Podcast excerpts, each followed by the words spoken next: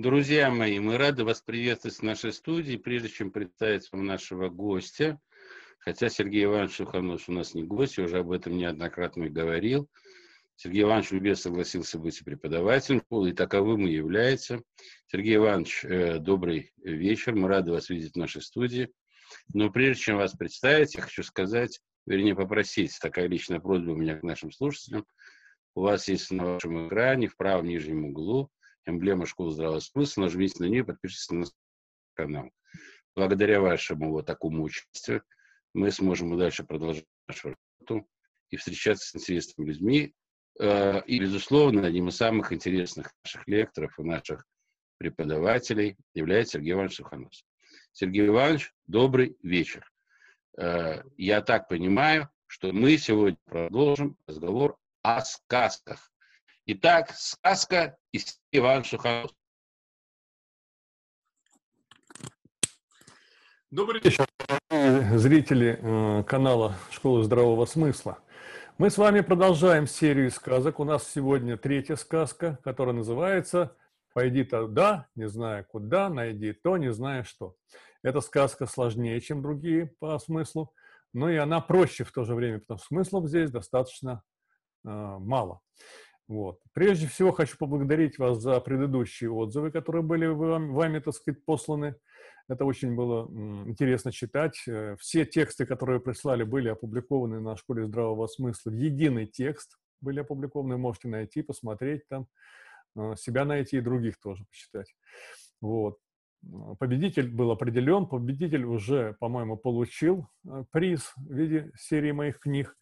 Ну вот, я надеюсь, что он будет их читать.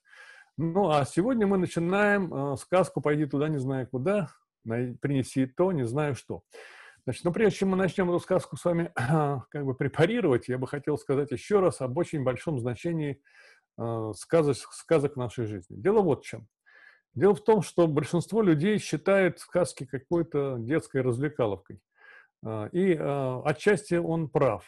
Каждый человек, который так или иначе читал сказки детям или слушал их в детстве – он воспринимал поверхностные события, э, приключения, так сказать, Ивана Царевича, там, поход его куда-то, там, Мария Царевна, Любовь-морковь, какая-то страшная Баба-Яга. То есть эти внешние события, которые в сказках есть, они э, ну, построены по классическим жанрам э, такого как бы немножко триллера. Почему? Потому что главный герой, сначала у него все хорошо, у него прекрасная жена, вот, она волшебница, как правило, вот, он живет припеваючи, потом попадает он под зависть какого-то э, царя там или какого-нибудь купца или какого-нибудь там еще э, злодея, и там из-за этой зависти или из-за собственной глупости герой попадает в сложную ситуацию, из которой ему надо уже выпут, выпут, выпут, выпутываться. И вот это выпутывание составляет главный сюжет сказки. Ну, прямо классический сюжет, который используют сегодня в Голливуде сплошь и рядом во всех, так сказать, триллерах. Вот. Но что я хотел сказать, что, так сказать, вот эти вот триллеры, которые там снимаются в Голливудах, а, может быть, в них есть какой-то скрытый смысл. Я, честно признаться, его не очень там наблюдаю.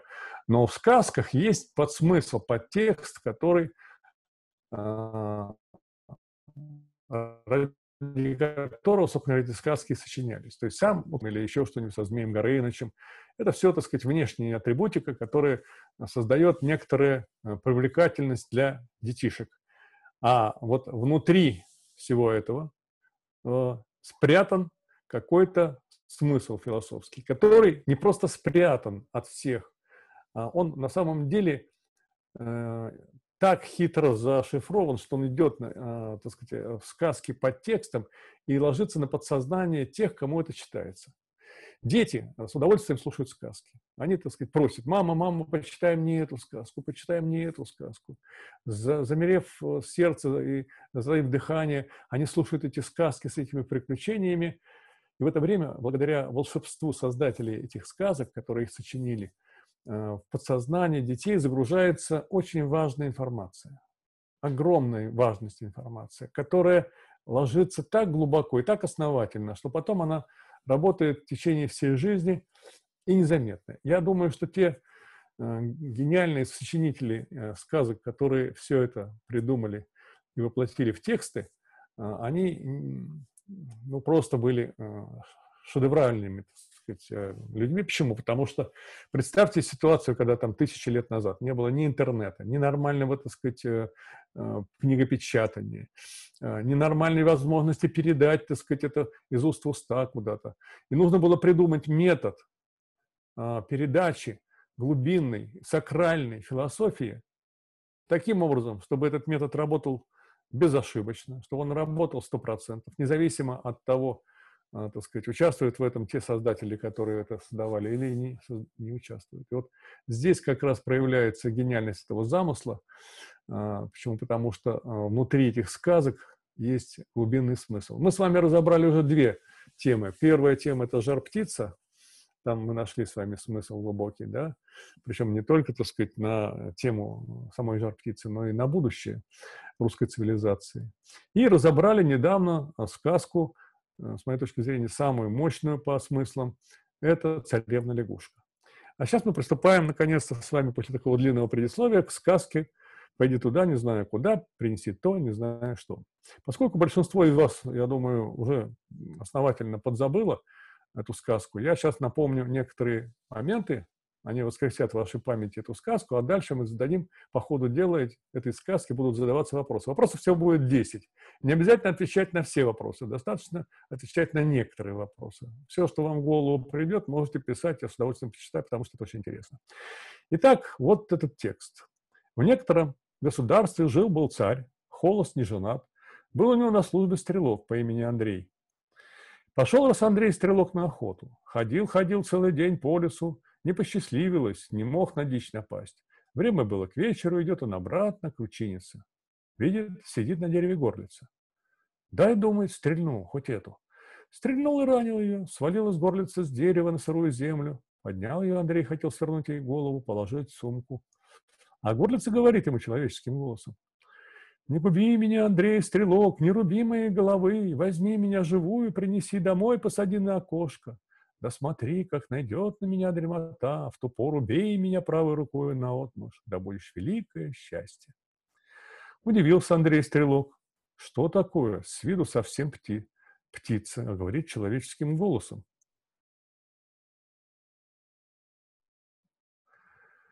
Принес горлицу домой, посадил на окошечко, а сам стоит, дожидается. Пришло немного времени, горлица положила голову под крылышко и задремала. Андрей вспомнил, что она ему наказывала, ударил ее рукой, правой рукой на отмашь, упала горлица на землю и обернулась девицей Марии Царевной, да такой прекрасной, что не вздумать, не взгадать, только в сказке сказать. Говорит Мария Царевна Стрелку, сумел ты меня взять, умею удержать, неспешным перком да на свадебку, будут тебе честной да веселой женой. На том и поладили, женился Андрей Стрелок на Маре Царевне и живет с молодой женой, потешается. А службы не забывает. Каждое утро ни свет, ни заря, идет в лес, настреляет дичи и несет на царскую кухню. Пожили они так неделю, Марья Царевна говорит, бедно живешь ты, Андрей. Да, как сама видишь, добудь-ка рублей сотню, купи на эти деньги разного шелку, я все дело поправлю. Послушался Андрей, пошел к товарищам, у кого рубль, у кого два занял, накупил разного шелка и принес жене. Марья Царевна взяла шелк и говорит, ложись спать, утро вечер мудренее. Андрей лег спать, а Марья Царевна села ткать. Всю ночь ткала и выткала ковер, какого в целом свете не видывали. На нем все царство расписано с городами, деревнями, с лесами и нивами, и птицы в небе, и звери в горах, и рыбы в морях. Кругом луна, до солнца ходит. На утро Марья Царевна отдает ковер мужу. Понеси на гостиный двор, продай купцам, да смотри, своей цены не запрашивай. А что дадут, то и бери. Ну вот как бы начало этой сказки вы послушали. Дальше я буду, конечно, сокращать это все. Но у меня сразу возникает вопрос первый. Даже не вопрос первый, а первое замечание. Мария царевна труженица, искусница, и красавица, и умница. А вот э, Андрей Стрелок рядом с ней просто парень без затей. Мы с вами эту тему уже рассматривали в предыдущей сказке. Мы видим, что и в этой сказке, в общем-то, роль, э, мужская роль героя, она, пожалуй, в тени находится на самом деле. А на первом месте роль э, женщины. И с этим возникает вопрос, а в чем намек сюжета с горлицей? Вот. Вопрос номер два. Какой смысл зашит в Совете Марии не торговаться. Ну, дальше, так сказать, там начинается сюжет, всем хорошо известный, это сюжет бытовой. Почему? Потому что торговал, торговал коврами Андрей Стрелок, их покупал сначала советник, потом и царю приносил, перепродавал. В конце концов, так они удивились этой красоте, что сначала советник пришел посмотреть на Марию Царевну, на эту ткач, ткачиху и обомлел, влюбился в нее по уши. Потом царю рассказал, царь пришел, тоже ахнул, ноги не мог через порог перенести, влюбился.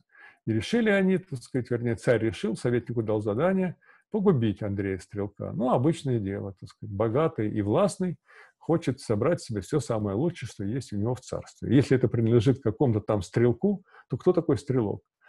Но поскольку у них было правовое государство, такое демократичное, просто так царя, царь не мог Андрея Стрелка убить, ему надо придумать было какое-то задание. Ну, травить в то время не умели, вот, как Навального травили там, вот, поэтому, так сказать, стрелять, так сказать, на мосту тоже не умели, поэтому решили, так сказать, культурно послать Андрея на погибель.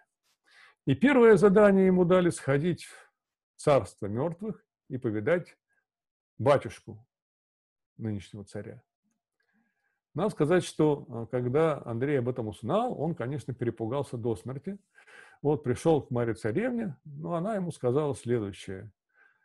Вот, ты знаешь, э, не переживай по этому поводу. А, дело в том, что это службишка не служба, служба будет впереди, а с этой службой мы справимся. И вот она ему подсказала, что делать, как идти, куда идти, как говорить. Короче, полностью на инструкции выполнил, сходил в царство мертвых, повидал э, батюшку царя, ныне действующего, вернулся обратно, все это рассказал и, так сказать, от э, смерти спасся и задание царское выполнил. Ну, царь, естественно, разозлился. Как это так? Он его на смерть посылал, он живой вернулся. Вот. Ну, дает ему следующее задание по совету советника. Задание такое. Надо сходить кота баюна найти. Вот. Приходит грустный совершенно Андрей домой. Марья Царевна его и спрашивает. Что не весел? Или не сгода какая? Рассказывал ему Андрей, какую царь ему задал службу. Марья Царевна ему опять говорит. А, есть о чем говорит. Это слух, не служба, а службишка. Служба будет впереди. Ложись спать. Утро вечера мудренее. Вот. На следующий, так сказать, поход она его тоже снарядила, дала путеводное колечко, опять управляет она событиями, Андрей идет куда надо, делает то, что надо, кота Баюна, так сказать, повидал, его взял, воротился назад, да, и, так сказать, сейчас посмотрим, что он с котом Баюном сделал. Да, взял за клещи три прута, короче, в клетке его притащил. Вот. Короче говоря, опять он справился с заданием, с которым царь не предполагал, что он справится, и опять он выкрутился из этой ситуации, и опять царь на него злится. И тогда царь вызывает советника и говорит, как хочешь, но погуби Андрея Стрелка любой ценой. Я тебя голову сниму, ну, так сказать, со стрелка он не мог снять голову, поскольку это э, народный стрелок, а вот, так сказать, советника, поскольку советник его подчиненный, он пообещал голову снять, если тот Андрея не загрузит по полной программе. Пошел, так сказать, советник в кабак там с какой-то там пьянью посоветовался, и пьянь ему посоветовала э, достаточно серьезную задачу. Вот эта задача, собственно ради этой задачи сказка-то и написана. «Ступай, — говорит, — царю, и скажи, пусть пошлет Андрея туда, не знаю куда, принести то, не знаю что.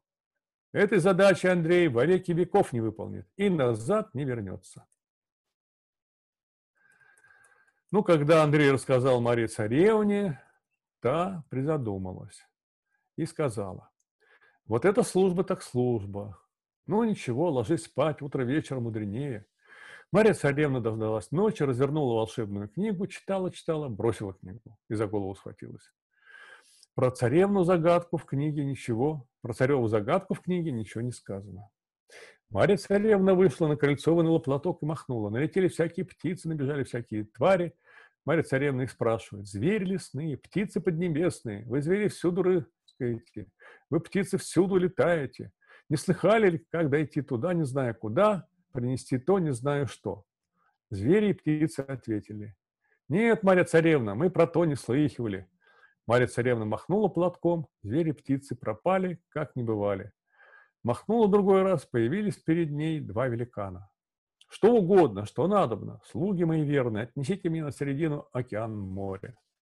Подхватили они ее туда, она всех морских гадов позвала, но и морские гады не дали ей никакого ответа. Вот, она загорюнилась и сказала Андрею, давай-ка топай к моей матери, бабе Яге. Вот, я тебе скажу, куда идти, как ее найти. Вот, но единственное, что, где бы ты ни был, вот тебе мое полотенце с моей вышивкой, ты его не оставляй и всегда им пользуйся. По, этой, э, по этому полотенцу тебя и узнают. Да, и вот наконец-то возникла главная проблема. Проблема, а, которую не знает, как решить ни Мария Царевна, ни звери лесные, ни птицы небесные, ни твари морские. Вот. Вопрос возникает номер три. В чем причина такой сложности? у такого абстрактного задания? Ну, короче говоря, мало, э, много ли, мало ли там дел было. Андрей, так сказать, дошел до леса с помощью клубка, видит, стоит избушка на курьих ножках. Подошел к избушке, а там живет Баба Яга. Ну, Баба Яга его, естественно, первым делом Пофукала русским духом, не слыхала, видом не видано, нынче русский дух сам пришел, вот и жарю тебя в печи, напопугала его как следует. Но он с ней поговорил по-человечески, баньку принял, полотенце развернул. Тут баба Яга увидела полотенце и говорит, откуда у тебя это полотенце? Он говорит, да это мне жена сделала. О, так это твоя, твоя жена, моя дочь. Вот так выяснилось, что а, Марья Царевна, волшебница, она дочка бабы Яги. В этой сказке это прямо, как говорится, не ходи к гадалке. Вот. Поэтому, так сказать, она ему начала помогать. А куда ты идешь, она его спрашивает. Он ей рассказал, он сказал, да знаешь, даже я не знаю, чем тебе помочь. Единственное, наверное, существо, которое тебе может помочь, это лягушка. Вот. Она, Баба Яга говорит, эх, зятюшка, ведь про это диво дивное даже я не слыхивала. Знает про это одна старая лягушка, живет она в болоте 300 лет. Ну ничего, ложись спать, утро вечера мудренее. Да, ну это, наверное, та лягушка, которая не дождалась Ивана Царевича и прожила в болоте в одиночестве 300 лет и состарилась. Скорее всего, так. Вот. Ну вот опять мы сталкиваемся с вами с лягушкой в этой сказке, которая является самой мудрой. Мы вспоминаем вторую сказку, и мы там уже говорили о том, что Лягушка в древней восточной мудрости является символом женской интуиции, вселенской вот этой вот тайной э, силы э, сокрытых знаний, информационного поля. И уж если она не знает, то никто не знает. Ну, дальше начинается история с этой лягушкой. В конце концов, эта лягушка при, при, принесла Андрея туда, куда надо. Вот, и говорит ему, Иди, добрый молодец, по этой тропинке, увидишь терем, не терем, избу, не избу, сарай, не сарай, заходи туда и становись за печью. Там найдешь что? Не знаю что. Андрей пошел, значит, по тропинке, видит старая изба, не изба, тыном обнесена без окон, без крыльца. Он вошел и спрятался за печью. Вот немного погодя застучало, загремело по лесу и выходит в избу Входит в избу мужичок с ноготок, борода с локоток, да как крикнет. «Эй, сват на ум, есть хочу!» Только крикнул, откуда ни возьмись, появился стол, накрытый на нем бочонок пива да бык печеный, боку нож точеный. Мужичок с ноготок, борода с локоток, сел возле быка, воткнул в него точеный нож, начал мясо порезывать, в чеснок помакивать, покушивать да похваливать. Вот. Потом, значит, он все это доел, косточки были убраны, и он ушел. Андрей дождался, когда уйдет мужичок с ноготок, вышел из-за печки, набрался смелости и позвал. «Сват Наум, покорми меня!» Только позвал, откуда ни возьмись, появился стол. На нем разные кушания, закуски и заедки, и меды. Андрей сел за стол и говорит, «Сам, Наум, садись, брат, со мной. Станем есть, пить вместе». Отвечает ему невидимый голос. Спасибо тебе, добрый человек, сто лет я здесь служу, горелой корки не видывал, а ты меня за стол посадил. Итак, сват Наум удивился равному положению. Вопрос номер четыре. Почему сват Наум имеет такое имя. Случайность? Дальше. Смотрит Андрей, удивляется. Никого не видно, а кушанье со стола словно кто метлой сметает. Это Сван Наум метет. И он спрашивает, Сват Наум, покажись мне. Нет, меня никто не может видеть. Я то не знаю, что. Ух ты, подумал, наверное, Андрей, наконец-то я нашел то, зачем меня послали. И говорит, Сват хочешь у меня служить? От чего не хотеть? Ты, я вижу, человек добрый. Так они подружились и стали вместе. Вопрос пятый. В чем сакральный смысл того, что сват Наум ушел с Андреем, когда тот его принял за равного? Ну, дальше начинается, значит, э, путешествие домой обратно. Идут они со сват Наумом, значит, ну, далеко ведь зашел он с лягушкой.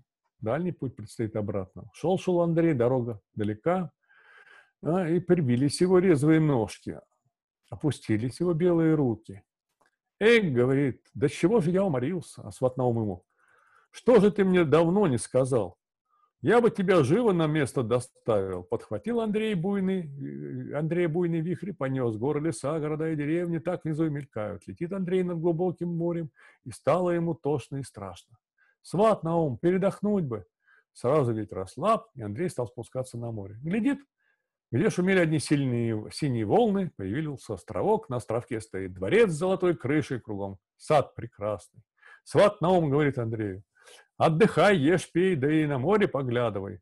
Буду плыть мимо, будут плыть мимо три купеческих корабля, ты купцов зови да угости и упочи хорошенько.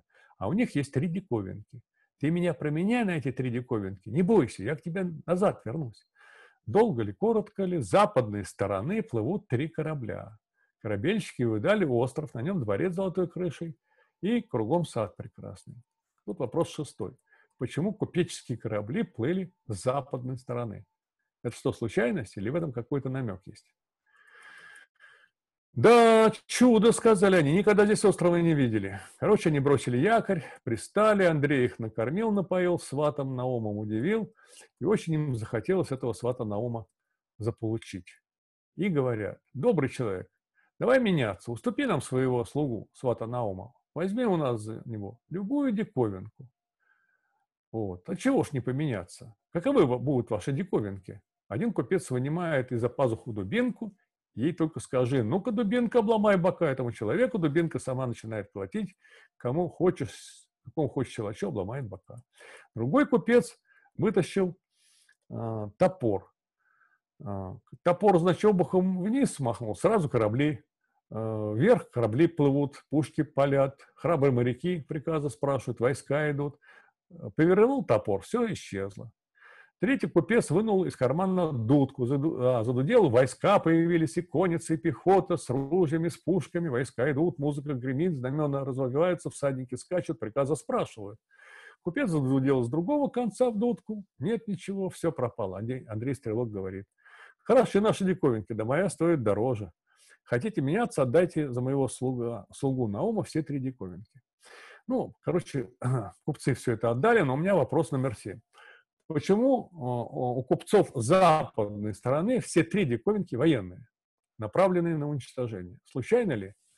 А у Наума никогда не было военной силы. Он никого не бьет, он только кормит, почует, да, острова строит и созидает.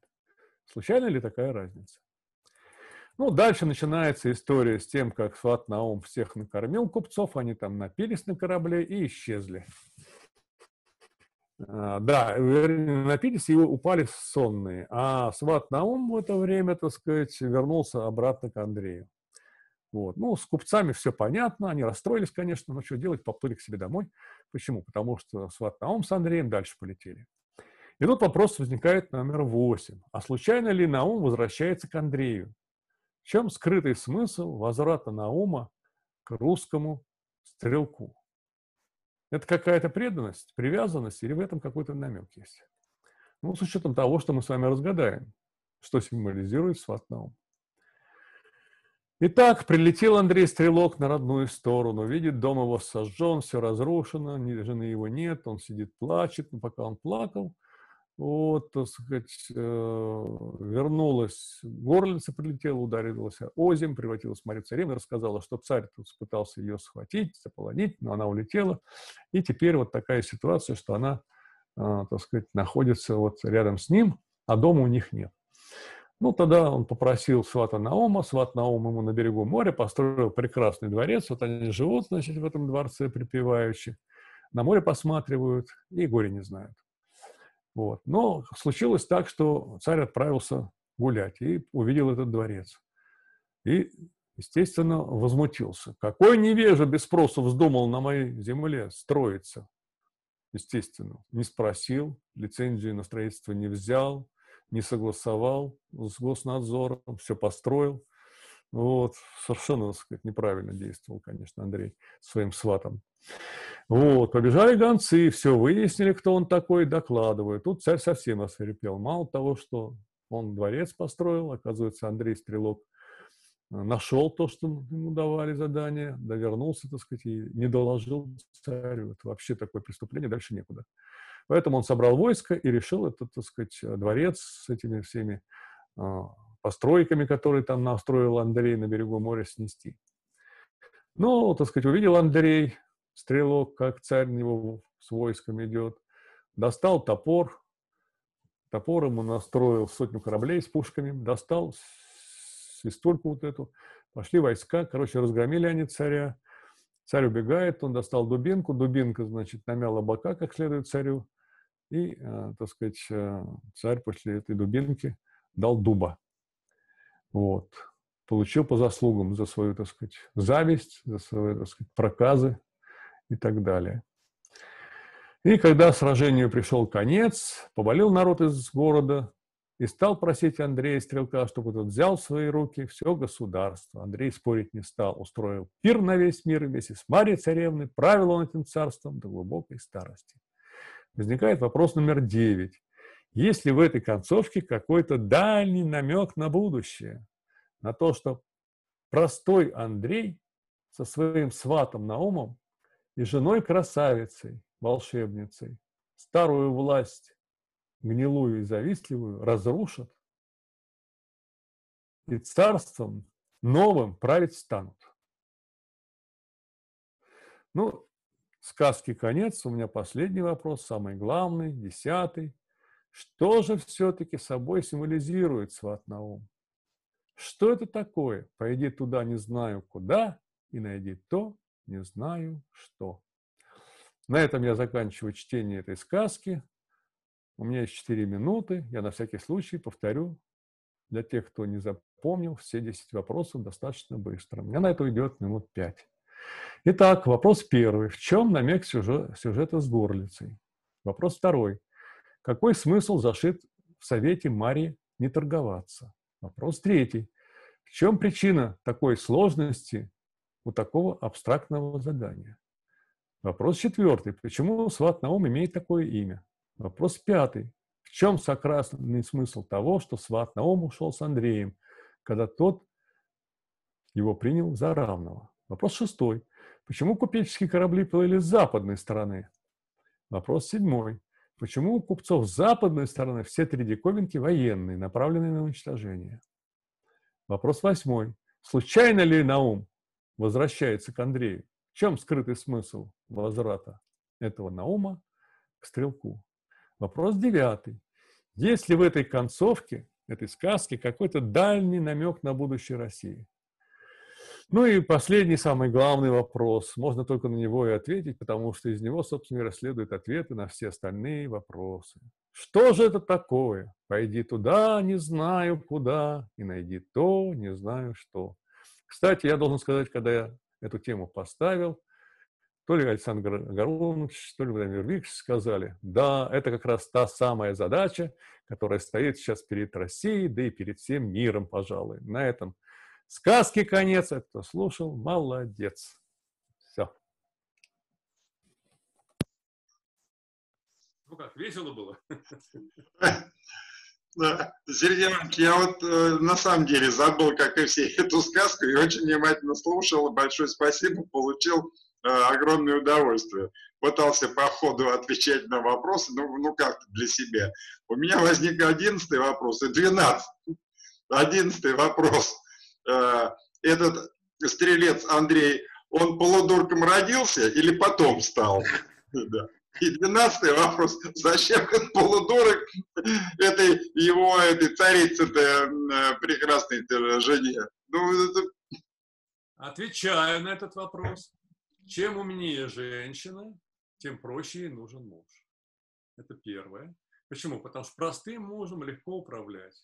Она его туда послала, он пошел, сюда послала, он пошел, он делал все то, что она ему говорила.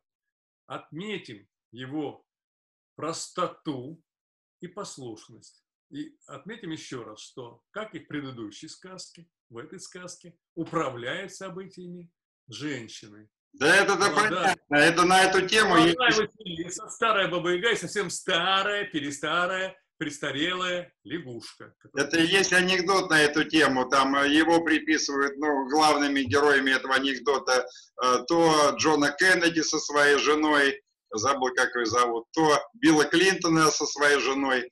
А, там ситуация, она такая, на заправке, ну пусть будет э, Билл Клинтон с Хиллари, остановились на заправке заправить автомобиль, вот, и Хиллари раз там с заправщиком э, поздоровалась, ну и тот видит, что они уже давно знакомы.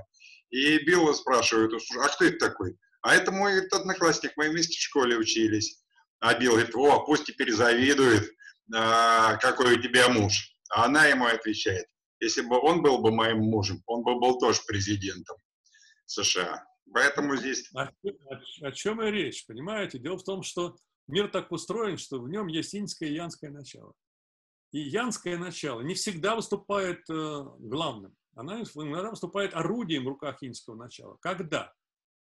В моменты перелома, перехода. Почему? Потому что когда надо поменять ситуацию, когда не ясно, что делать, включается интуиция, включается вот это лягушечье, так сказать, интуитивное начало, а мужское начало в этот момент, оно должно слушать вот этот интуитивный внутренний голос, божественный голос, идущий неизвестно откуда.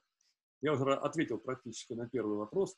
Почему? Потому что в этом-то как раз и мудрость была простого Андрея Стрелка, что он с дуру взял и послушал какую-то горлицу, которая человеческим голосом ему отвечала. Вот умный бы наверное, не послушал. А вот этот простой, в данном случае, как бы горлица – это символ внутреннего волшебного. Вот эти вот, вот эти сказки.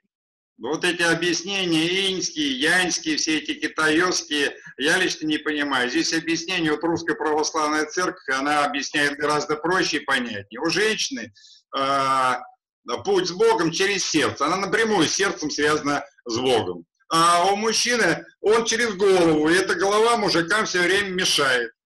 Я поэтому и вопрос-то одиннадцатый занял. А этот Андрей, он полудурком родился от рождения или потом им стал? Иметь ну, я, ну, я, Дмитрий не согласен, Если бы не согласен с Владимиром Викторовичем. Я бы вам ответил. Не, не согласен с Владимиром Викторовичем в плане не оценки знаю. Андрея. Он не полудурок, он искренний, добрый, простодушный, вот. очень человечный. Чем-то мне напоминает в большой такой вот своей массе yes. русских открытых людей, которые вот так вот живут вот так вот и последним куском готовы делиться. И поэтому к нему-то и на ум-то вернулся, повернулся к нему. Почему? Потому что он в нем увидел то, чего он других не видел. И только благодаря этому русский Александр, проект и победит. Согласен с вами полностью на сто процентов и не согласен с Лиличем. Смотрите, своей, так сказать, прямотой.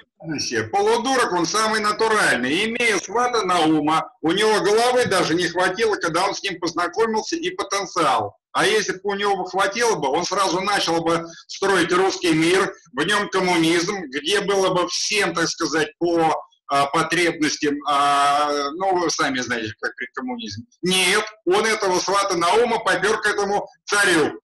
Ну, ну что, не полудурок? Нет, смотрите, он его попер не к царю. Давайте так, он попер его в царство назад. И благодаря тому, что он попер его в царство, они победили царя, сломали старую систему, народ пришел на поклон к нему, и он стал править. Причем он править стал не сам по себе, а вместе с мудрой женой Марией, э, царевной, которая была мудрее его и умнее, потому что она была волшебницей. Сергей Иванович, это... Все просто, дайте так сказать, и с Наумом. И это троица, это символ вот. будущей России. В этом зашифровано вот она, и, вот она, нам, вот дуракам, во-первых. Во-вторых, тогда, извините, он, если, э, если Андрей полудурок, то, э, так сказать, э, этот Иван Царев, Царевич вообще дурак. Иван дурак.